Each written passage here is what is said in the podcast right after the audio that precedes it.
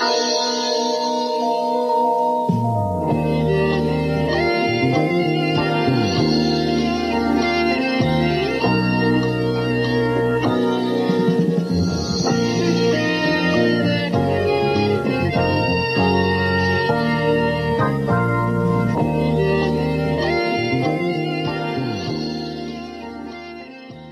Buonasera e bentornati finalmente ad un nuovo episodio di Tisana all'Arancia. Eccoci qua in questa calda estate. Il caldo è tornato, ragazzi. Speravamo di esserci ripresi un attimino, invece oh, non ci vuole dare minimamente la soddisfazione di passare gli ultimi giorni estivi. Non dico soffocando, eh, però comunque anche semplicemente, insomma, eh, bene. Qua fa veramente caldo, ragazzi, però alla fin fine ci stiamo anche divertendo, insomma, abbiamo fatto passi da gigante. Siamo agli ultimi sgoccioli di questo agosto che purtroppo sta avvolgendo al termine. Però, ragazzi miei, anche l'estate deve finire e finalmente anche aggiungerei. Allora, però prima di cominciare vi ricordo la domanda che ho posto sui social che è stata questa volta. Vi ricordate qual era il lavoro che desideravate fare da piccoli una volta cresciuti? Quelle idee spesso irrealizzabili ma che ci hanno accompagnato per un po' di anni e con cui rispondevamo insieme a un sorriso quando ci chiedevano che cosa vuoi fare da grande? Come al solito andremo a leggere le risposte che sono arrivate su Instagram e ascolteremo i messaggi audio arrivati da Telegram. Ma ora, senza indugiare oltre, direi che possiamo finalmente cominciare.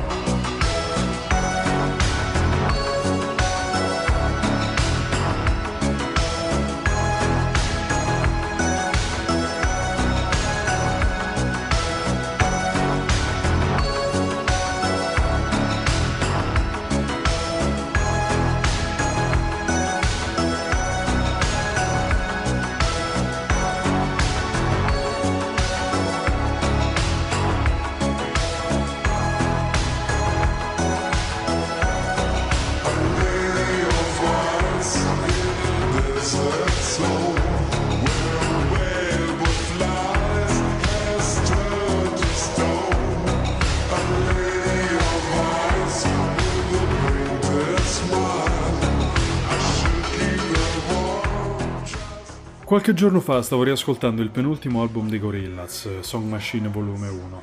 Era uscito nel 2020 in maniera episodica, ogni tanto usciva una traccia con relativo video musicale. Inizialmente doveva essere tipo una volta al mese, ma poi beh, 2020, sappiamo tutti com'è andata. È arrivato il lockdown e i lavori si sono diluiti, ma almeno era qualcosa da attendere periodicamente per ingannare il tempo durante quell'anno nefasto. Una di quelle tracce si intitolava Pac-Man e porca miseria se era figa. È un peccato che non l'abbiano suonata al concerto di Verona lo scorso anno, sarebbe stata una bella aggiunta alla scaletta. Ritmata, con due segmenti ben distinti. Di certo una delle tracce che mi è piaciuta di più del disco. Lungo la parte rap e nella parte finale c'è una frase che mi ha sempre fatto venire una sorta di colpo al cuore. Tradotto in italiano sarebbe ho più di 30 anni e vado ancora avanti, sono sempre più vicino a vivere, giusto? Diciamo che ascoltare di nuovo questa frase a poco meno di un mese dal compimento dei 29 anni, beh, fa sembrare il tutto sempre più ineluttabilmente vicino. Questo perché una volta che ci stiamo indirizzando, e anche una volta superata la soglia dei 20 anni, veniamo bombardati in continuazione con un input. Che persona vuoi diventare? Si tratta di qualcosa che ci viene detto in modi diversi, in tempi diversi, da persone diverse, ma in ognuna di queste circostanze c'è come obiettivo quello da parte nostra di dover prendere una forma. Una forma che sia adatta alla società in cui viviamo, però. Una forma che ci possa consentire di fissare uno stile di vita il prima possibile che quindi possa realizzare noi stessi il prima possibile in modo da poter vivere la vita che viene menzionata all'interno del brano dei Gorillaz. Vi ho già messi a disagio? Bene, scherzi a parte, ora voi starete dicendo, Aggiunti, ti sei svegliato bene oggi? A che cosa dobbiamo questa botta di simpatia tutto ad un tratto? Perché questa notte mi sento particolarmente stronzo. Bravo Sugar! No, il motivo in realtà di tale ispirazione è dovuto a un film. In realtà si tratta di un film di cui già abbiamo parlato in passato a Tesana all'Arancia molto tempo fa.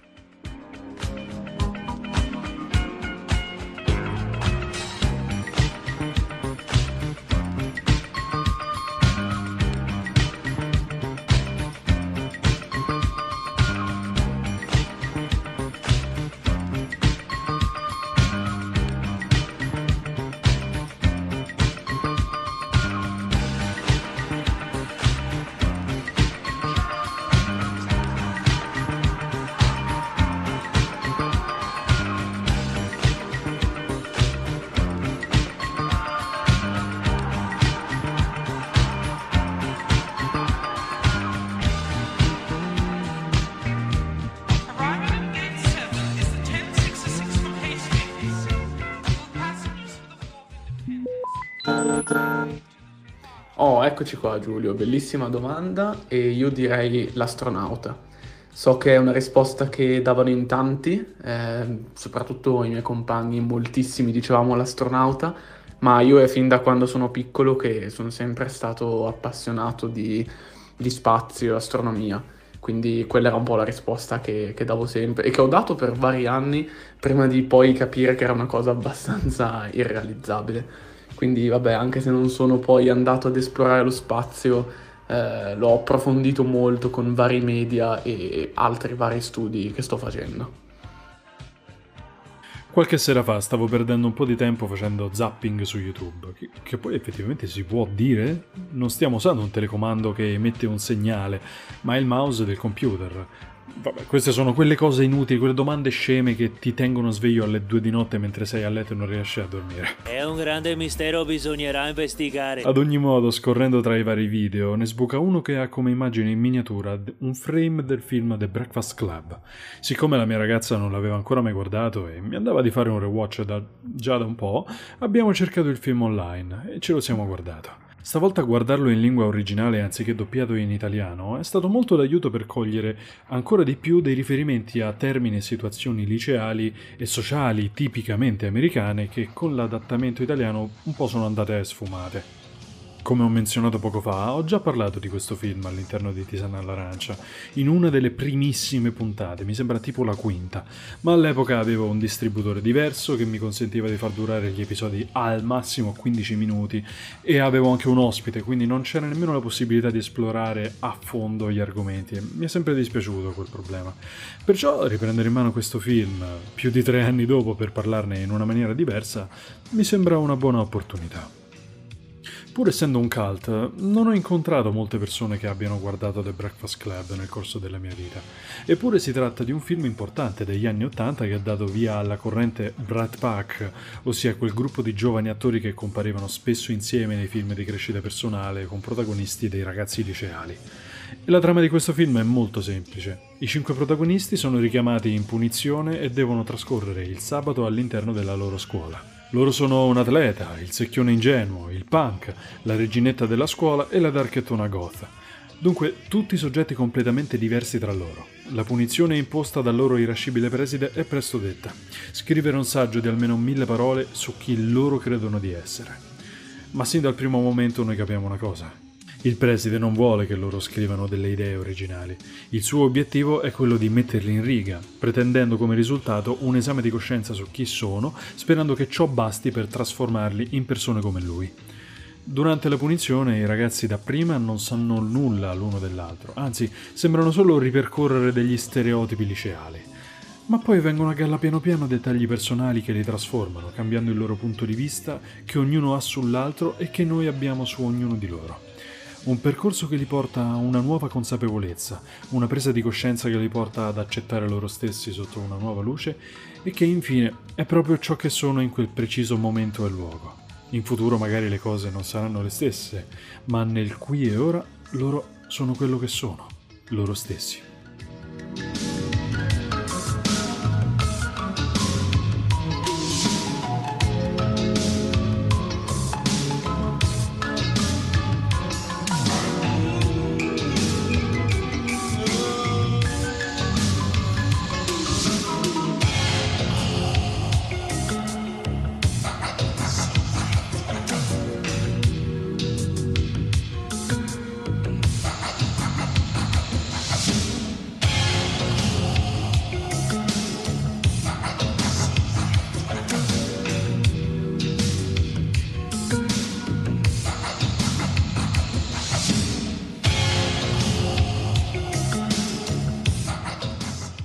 Ora, sono sicuro che nonostante possiate non aver guardato questo film, almeno una volta nella vita vi è capitata qualche scena, magari all'interno di un video su YouTube o altri media relativi agli anni Ottanta. Si tratta di un film che non intende solo raccontare una storia coming of age, cioè di formazione, tra virgolette, Ma il messaggio finale con cui si conclude il film è ancora più d'effetto se si guarda The Breakfast Club una volta cresciuti. Su YouTube nei commenti sotto alla scena finale si evince proprio questa cosa. La maggior parte degli utenti è d'accordo che il messaggio colpisce parecchio forte una volta che sei già cresciuto e con la mente ritorni a quel periodo in cui eri una versione diversa di te stesso, qualsiasi essa fosse. È uno di quei film che non mi sarebbe dispiaciuto vedere a scuola, durante un'assemblea d'istituto magari. Ma allo stesso tempo sono convinto che il messaggio non mi sarebbe arrivato subito. Quante volte abbiamo visto a scuola dei film che i professori ritenevano importanti per la nostra cultura, ma durante la visione ci facevamo due scatole grosse come una casa perché con la testa già stavamo pensando ai Simpson e Dragon Ball in tv dopo pranzo una volta tornati a casa. Pure troppe volte aggiungerei. Diciamo che certe cose è bene recuperarle una volta cresciuti, con la mentalità adatta, e questo film non è da meno. Quante volte ci siamo ritrovati in una situazione in cui ci viene detto di mettere la testa a posto sin da quando siamo giovani? Quante volte ci viene detto che dobbiamo rigare dritti altrimenti siamo dei falliti? Andando avanti arriviamo a un'età in cui veniamo costantemente bombardati da una scritta al neon rosso sangue che suona più come una minaccia che una traccia da seguire. Dobbiamo riuscire a sistemarci entro i 30 anni, altrimenti diventeremo scaduti. Sì, avete capito di cosa sto parlando. Quella mentalità secondo cui una volta superati i 30 anni diventiamo troppo vecchi per essere assunti in qualsivoglia campo lavorativo. Letteralmente una data di scadenza secondo cui poi saremo da buttare. Abbiamo già parlato altre volte di quegli step sociali da percorrere lungo la vita per essere, diciamo, accettati. Qua rientriamo di nuovo tra quelle mura perché alla fine in quei casi si tratta di tappe da percorrere entro una certa età, altrimenti vai troppo avanti con gli anni. Studia, laureati, trova il lavoro della tua vita, trova un partner, sposati, metti su famiglia e compra casa, tutto entro i 30-35 anni, come se poi una volta conquistato tutto questo restassi su questo livello immutabile fino alla pensione inalterato. E guarda caso, proprio mentre stavo progettando questa puntata, un paio di amici miei hanno condiviso un post sui social che richiamava proprio questa questione. Facendo il verso alla battuta del film di Barbie, avete mai pensato di morire? Il post tradotto in italiano recitava: Avete mai pensato a come vivere nei tuoi vent'anni sembra come se te ne rimanessero cinque o sette in cui devi ottenere il più possibile come se fosse una scadenza al tuo successo e se non dovessi farcela in tempo la tua vita allora è e sarà un fallimento?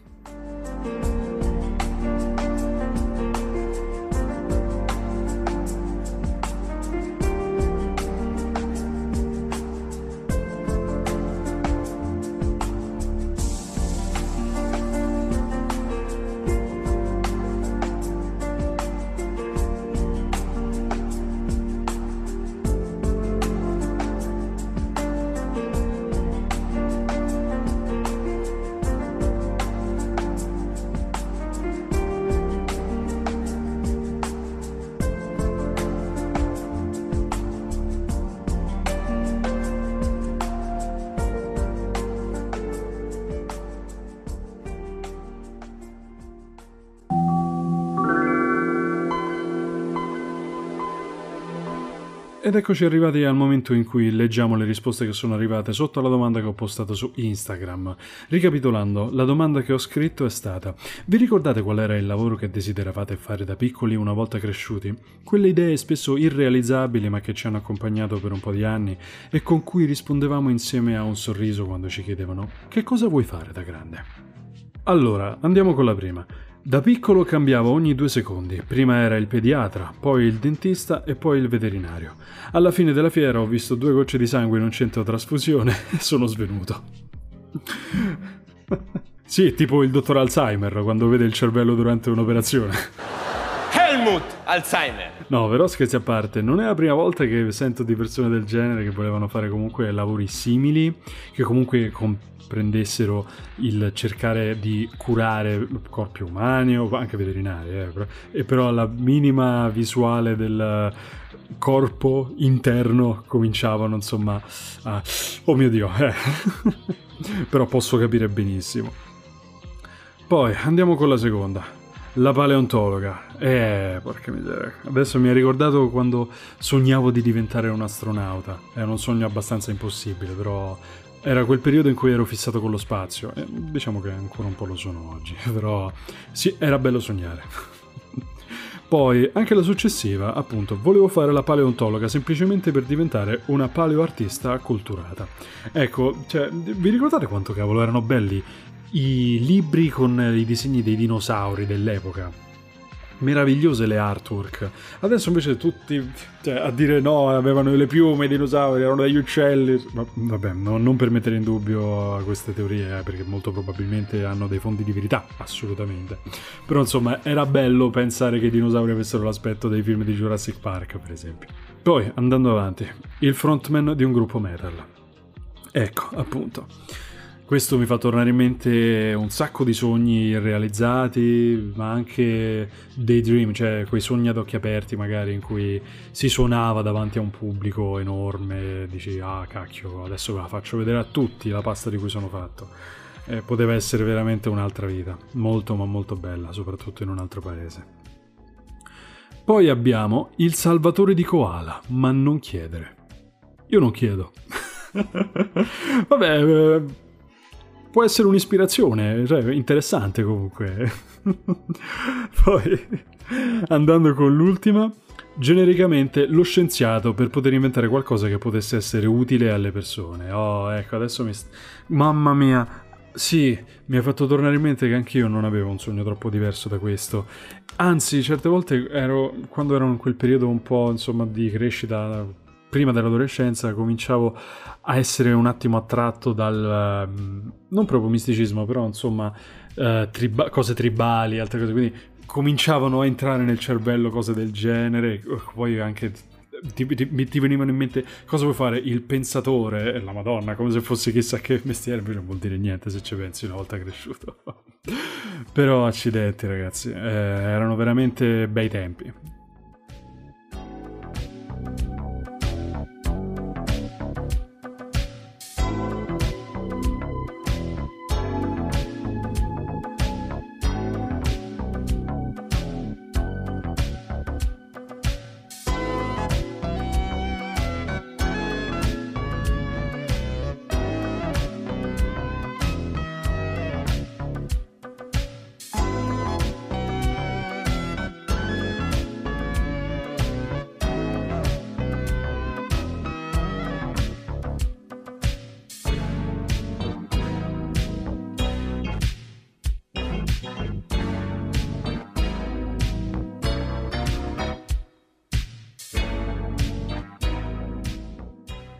Questa mentalità ha creato una situazione di disagio tra i giovani più che essere una linea guida. Abbiamo già parlato di come la mentalità americana abbia cominciato ad influire sul nostro modus vivendi, quei motti che vengono scritti ogni dove sui cartelloni pubblicitari in America. Sì, la versione migliore di te stesso, sì, in prima linea, eccetera, eccetera, urrà tutti insieme. Ne abbiamo parlato già diverse volte qui nel podcast, niente di nuovo sotto al sole. Tuttavia sappiamo bene quanta mole di stress questo infligga alle persone e diciamo che le conseguenze sono ben note. Non a caso negli ultimi anni il tasso di morti per suicidio tra i giovani è aumentato, per non parlare poi della condizione portata dal Covid in quel famoso biennio. Per questo motivo continuare a subire l'input del dobbiamo realizzarci entro i 30 anni è diventato motivo di paura più che di incoraggiamento. Anche se in fin dei conti non c'è molto di incoraggiante nel sentirsi dire Ah, oh, sbrigate che sei quasi arrivato a 30 anni e ancora non hai trovato il lavoro della vita. Il nostro mondo si trasforma continuamente, le società subiscono variazioni, cambiano le mentalità, vengono introdotte nuove frontiere su più livelli che prima non c'erano e ciò porta inevitabilmente ad una percezione diversa anche del mondo lavorativo. Basta vedere quante cose sono cambiate nel lavoro con l'avvento di Internet. Una marea. Ma non solo, ora grazie alla monetizzazione online c'è la possibilità di avere una remunerazione con una propria attività su internet. E se la cosa va bene bisogna metterci d'impegno e diventa in effetti un lavoro un lavoro diverso rispetto a quelli che esistevano all'epoca dei nostri genitori. Poi è anche vero che quando sei sui social esce l'ennesima notizia relativa agli influencer, indistintamente da chi sia o quale sia la sua attività online, ecco che arrivano inevitabilmente i classici commenti retrogradi del tipo mandasse a lavorare, braccia tolte all'agricoltura, Le solite storie, perché siamo pur sempre in un paese dove c'è ancora l'idea che se non ti stai spaccando la schiena, allora non stai davvero lavorando. E soprattutto, un altro grosso pezzo del puzzle che il nostro paese ancora non tiene in considerazione, ognuno ha i suoi ritmi e i suoi tempi, non siamo tutti uguali.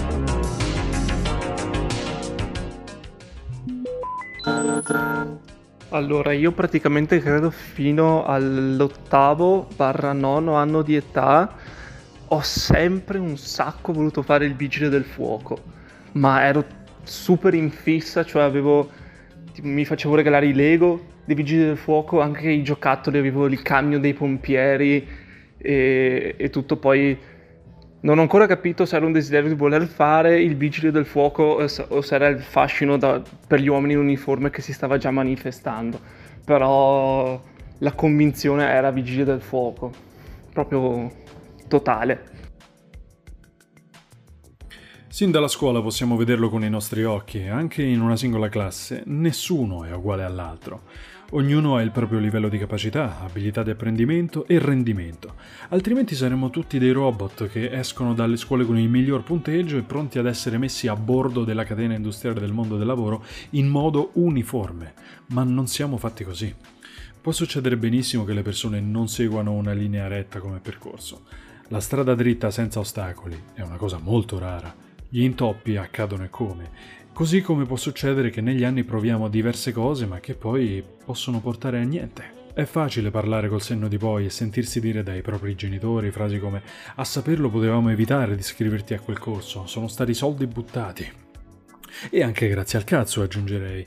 Sono discorsi futili. Non credo proprio che qualcuno voglia di proposito fallire un corso al quale ci si è voluti iscrivere per passione, per far sì che quella formazione possa avere uno svincolo nel mondo lavorativo. Riuscire a trovare la propria via è un qualcosa che purtroppo può implicare anche il percorrere una strada che non era quello che avevamo pianificato sin dall'inizio. E può succedere benissimo che ciò avvenga anche dopo aver compiuto i 30 anni. Non esiste questa data di scadenza una volta compiuti i 30 anni.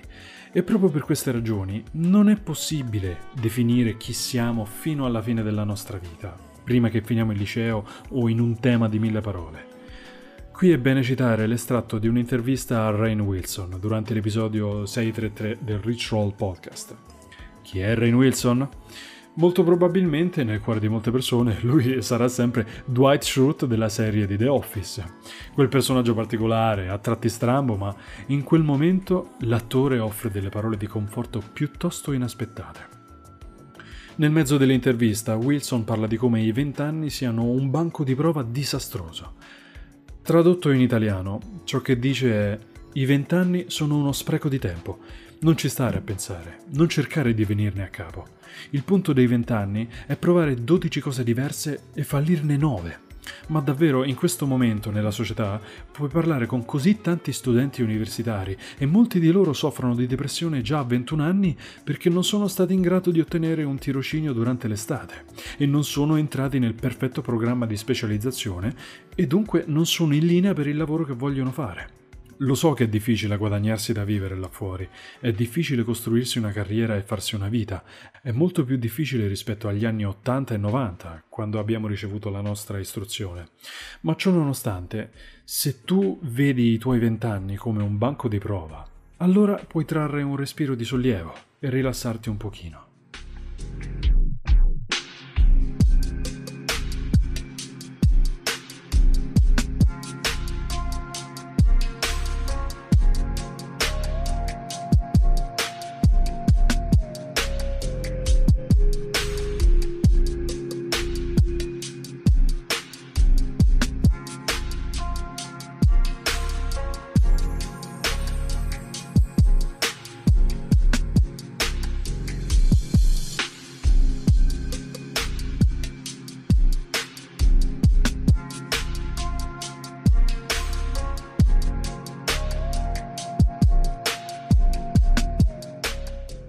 Questo punto vorrei rispolverare dalla libreria un nostro vecchio amico che era assente da un po' in questi lidi.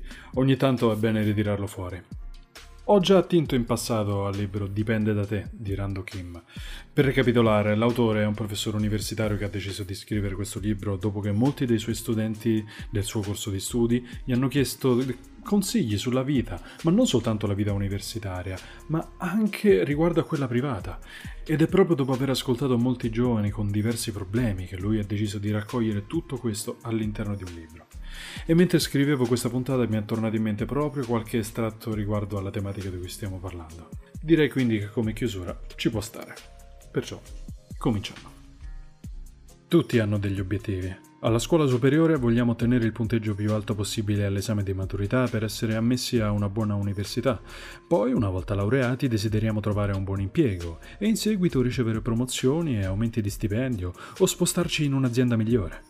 Questi sono obiettivi comuni a tutti. Siamo abituati a pensare che se non abbiamo obiettivi vuol dire che c'è qualcosa che non va in noi e che rimarremo indietro. Io stesso non faccio eccezione. Avevo più o meno gli stessi obiettivi dei miei compagni di studi e ho sempre cercato di raggiungerli. In alcuni casi ce l'ho fatta, ma il più delle volte proprio no. Se mi guardo indietro, quel che sono diventato ora non è esattamente quello che mi ero prefisso fino a poco tempo fa. Avevo riflettuto sulle possibilità lavorative che ritenevo alla mia portata, ma fu solo al secondo anno universitario che mi balenò l'idea di diventare professore. Tuttavia non avrei mai immaginato che dopo aver studiato legge e amministrazione pubblica sarei finito a insegnare scienze dei consumi, neppure dopo aver ottenuto il diploma di dottorato in amministrazione pubblica.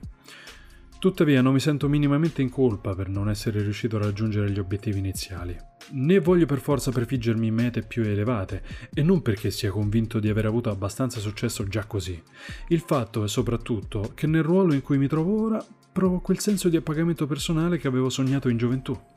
La vita che faccio oggi è completamente diversa da quella che avevo immaginato e progettato, eppure non credo di aver fallito. Anzi, ad essere sincero, spesso penso che sia andata davvero meglio così. Dopo essere stato bocciato per la prima volta all'esame amministrativo nazionale, decisi di ritentare e mi misi a studiare con grande impegno e passione. L'anno dopo mi sentivo abbastanza sicuro di passare, almeno la prima parte dell'esame, e invece fu un fallimento colossale. Non fui solo bocciato, bensì ottenni un punteggio di gran lunga inferiore a quello minimo indispensabile. Adesso ne riesco a parlare a cuor leggero, ma all'epoca fu una vera batosta per me. Dopo il secondo fallimento mi lasciai con la mia ragazza storica e ricevetti anche la chiamata al servizio di leva. Il 1986 fu un anno veramente triste e interminabile per me. Mi trascinavo giorno dopo giorno, senza alcuna speranza di passare all'esame l'anno successivo, né il coraggio di arrendermi. Non ero ancora in grado di mollare.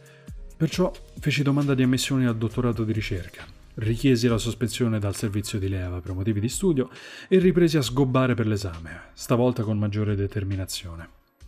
L'anno successivo feci l'esame e fui di nuovo bocciato. Solo a quel punto lasciai andare la corda. Alcuni potrebbero criticarmi per essermi arreso solo dopo tre tentativi. Sì, certo, fu una resa. Mi sentii molto in colpa per la mia debolezza di carattere. Fu una tortura. A quel punto, però, capii che era più difficile gettare la spugna che perseverare. Forse questa decisione richiese tutto il mio coraggio più che il mio spirito combattivo. Durante gli incontri con i miei vecchi compagni di studi, dico loro scherzando che forse, se non avessi rinunciato, a quest'ora starei ancora studiando per l'esame. Ed è vero, sono la tipica persona con il lato destro del cervello più sviluppato. Non sono adatto ad esami nazionali che richiedono una buona memoria. Non fallì per mancanza di impegno, anche se allora non me ne rendevo conto. Solo dopo essere diventato professore e aver cominciato a lavorare in un altro campo, ho capito che non ero il tipo da studiare, passare un esame nazionale e diventare funzionario governativo. E infatti adesso non ho dubbi sul fatto che mollare la corda chiamata esame amministrativo nazionale sia stata la decisione più saggia della mia vita. Dopo questa rinuncia scoprii anche che il tanto paventato fondo del pozzo non era poi così in basso. Ero convinto di sfrascellarmi e invece non mi slogai neppure una caviglia. Mi presi una pausa di alcuni mesi, ritrovai le mie forze e terminai un master come ufficiale al Reserve Officers Training Corps. Fui ammesso a un dottorato presso un'università americana e lasciai il mio paese per andare a studiare all'estero. Non preoccuparti se mentre leggi queste mie parole stai studiando per un esame nazionale amministrativo, giudiziario o affari esteri. Spero solo che la mia esperienza ti possa aiutare ad aprire gli occhi, a capire che arrendersi non è sempre un gesto pusillanime e che nella vita reale non è detto che la tenacia dia i risultati sperati. Non sto cercando di universalizzare la mia esperienza personale. Pensa per esempio al famoso fumettista Kang Paul. All'inizio della sua carriera andò a bussare alle porte di numerosi editori e fu sempre respinto. A quell'epoca poteva essere pubblicato solo sui giornaletti e dopo aver ricevuto tanti rifiuti cominciò a pubblicare i suoi fumetti su internet. E sai molto bene quale successo colossale abbia avuto da allora e quanta strada abbia fatto. Se avesse deciso di rimanere aggrappato a quell'unica corda degli editori, non avrebbe mai avuto tanti riconoscimenti. Insomma, non avere paura di cadere, non finirai poi così in basso. E inoltre sei molto giovane, puoi darti una scrollata e riprenderti da qualsiasi caduta o ferita. Ingeborg Bachmann, autrice e poetessa austriaca, scrisse Solo chi cade ha le ali. Perciò lascia andare la corda tranquillamente e dispiega le ali della fiducia.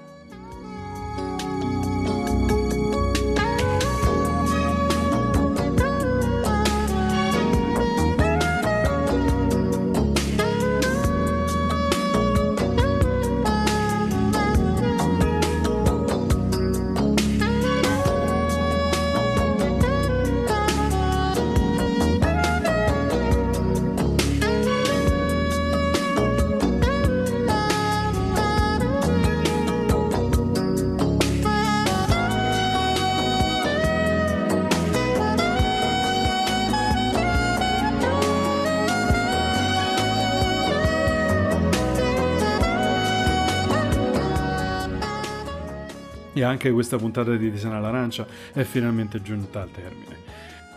Vi rimando all'appuntamento con la prossima puntata che, come ho anticipato la volta scorsa, è la seconda parte di due. Questa era la prima. Eh, diciamo che non erano previste all'inizio come una puntata coppia, però poi scrivendolo ho pensato, mm, però posso farlo uscire una dopo l'altra, effettivamente. Prima di lasciarvi io vi rimando come al solito all'appuntamento con il mio canale Instagram, il gruppo Telegram di Tisana all'Arancia e noi ci sentiamo la prossima volta. Ciao a tutti, buonanotte.